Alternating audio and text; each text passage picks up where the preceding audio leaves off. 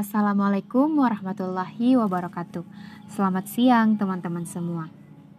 Gimana nih kabarnya setelah hampir setahun kita stay at home karena pandemik? Semoga teman-teman semua selalu sehat dan dalam lindungan Allah Subhanahu wa taala ya dan semoga pandemi ini cepat berakhir agar kita segera masuk ke universitas kita masing-masing untuk melakukan perkuliahan offline. Pasti sudah banyak kan yang rindu dengan universitasnya? Oh iya, di sini saya akan memperkenalkan diri saya terlebih dahulu. Perkenalkan, nama saya Hasrianti Lahadi. Saya adalah salah satu mahasiswa dari jurusan sastra Inggris di salah satu universitas swasta di Makassar yaitu Universitas Muslim Indonesia. oh iya, jadi di sini saya akan membahas tentang mengapa harus memilih jurusan sastra Inggris. Sebelum kita masuk ke pembahasan itu, mungkin pertama-tama saya akan membahas mengapa saya memilih jurusan ini.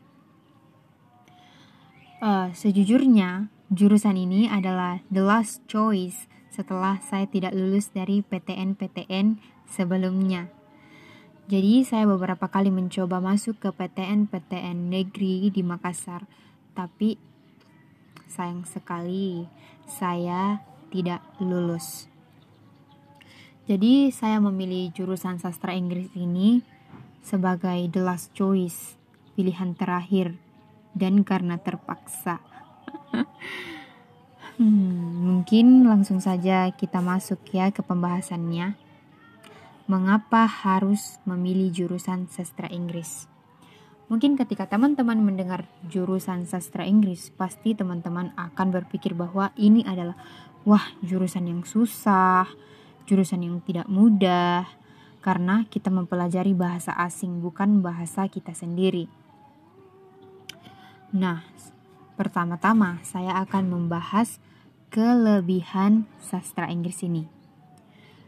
Kelebihan sastra Inggris itu yang pertama adalah banyak perusahaan yang mengharuskan kita fasih dalam menggunakan bahasa Inggris. Perusahaan-perusahaan besar mewajibkan, bahkan di interview mereka banyak yang menggunakan bahasa Inggris. Jadi, ketika kita mengambil jurusan sastra Inggris, ketika kita review kita tidak akan kalang kabut ketika kita tidak meng ketika e, mereka menggunakan bahasa Inggris. Kemudian kita akan memiliki memiliki wawasan yang luas karena mempelajari budaya di negara kita dan budaya di negara asing. Jadi wawasan kita itu lebih luas dari jurusan-jurusan yang lain. Dan kita juga bisa memilih pekerjaan apa pun bukan hanya menjadi tutor, guru bahasa Inggris, karena di jurusan bahasa Inggris ini sangat banyak lowongan pekerjaan yang bisa kita masuki. Contohnya editor, jurnalis, dan masih banyak lagi jurusan-jurusan yang lain atau keahlian-keahlian yang lain yang bisa kita pergunakan pada jurusan bahasa Inggris ini. Kemudian kita pasti akan memiliki teman yang banyak, bukan hanya di dalam Indonesia saja, tapi kita akan memiliki teman dari luar negeri. Mengapa? Karena kita fasih dalam berbahasa asing. Otomatis, apabila ada orang-orang asing yang mengajak kita berkomunikasi, kita dapat berkomunikasi dengan mudah. Dan ini yang paling teman-teman tunggu-tunggu. Di dalam sastra Inggris itu tidak ada hitung-hitungan. Jadi untuk teman-teman yang anti matematika, kimia, fisika, ini adalah the best jurusan untuk teman-teman. Seperti halnya saya. nah, tidak adil rasanya ketika kita membahas kelebihan tapi kita tidak membahas kekurangan. Jadi sekarang kita masuk ke pembahasan kekurangan jurusan sastra Inggris.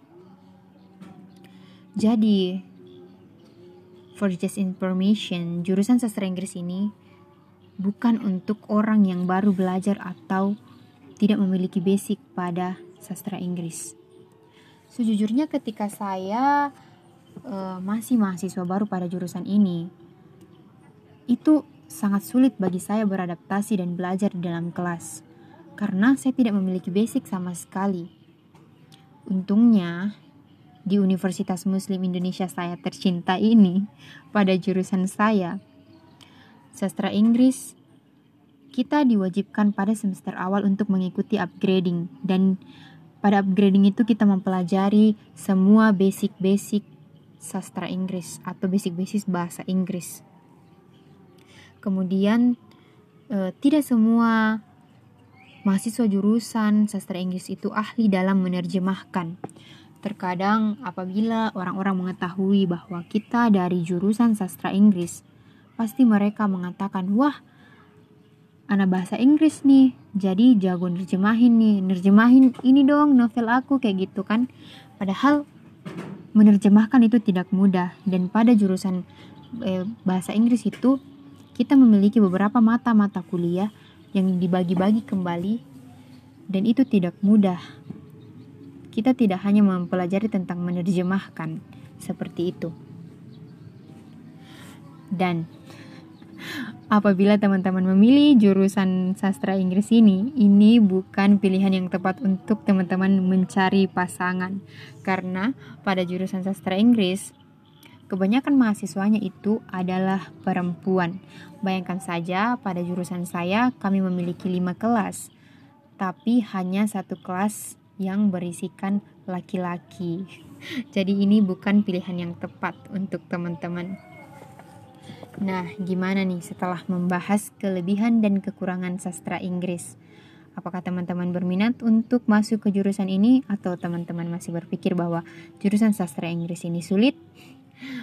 Pikir-pikir kembali teman-teman, sangat banyak keuntungan dan sangat uh, banyak keahlian-keahlian yang bisa kita dapatkan pada jurusan sastra Inggris ini.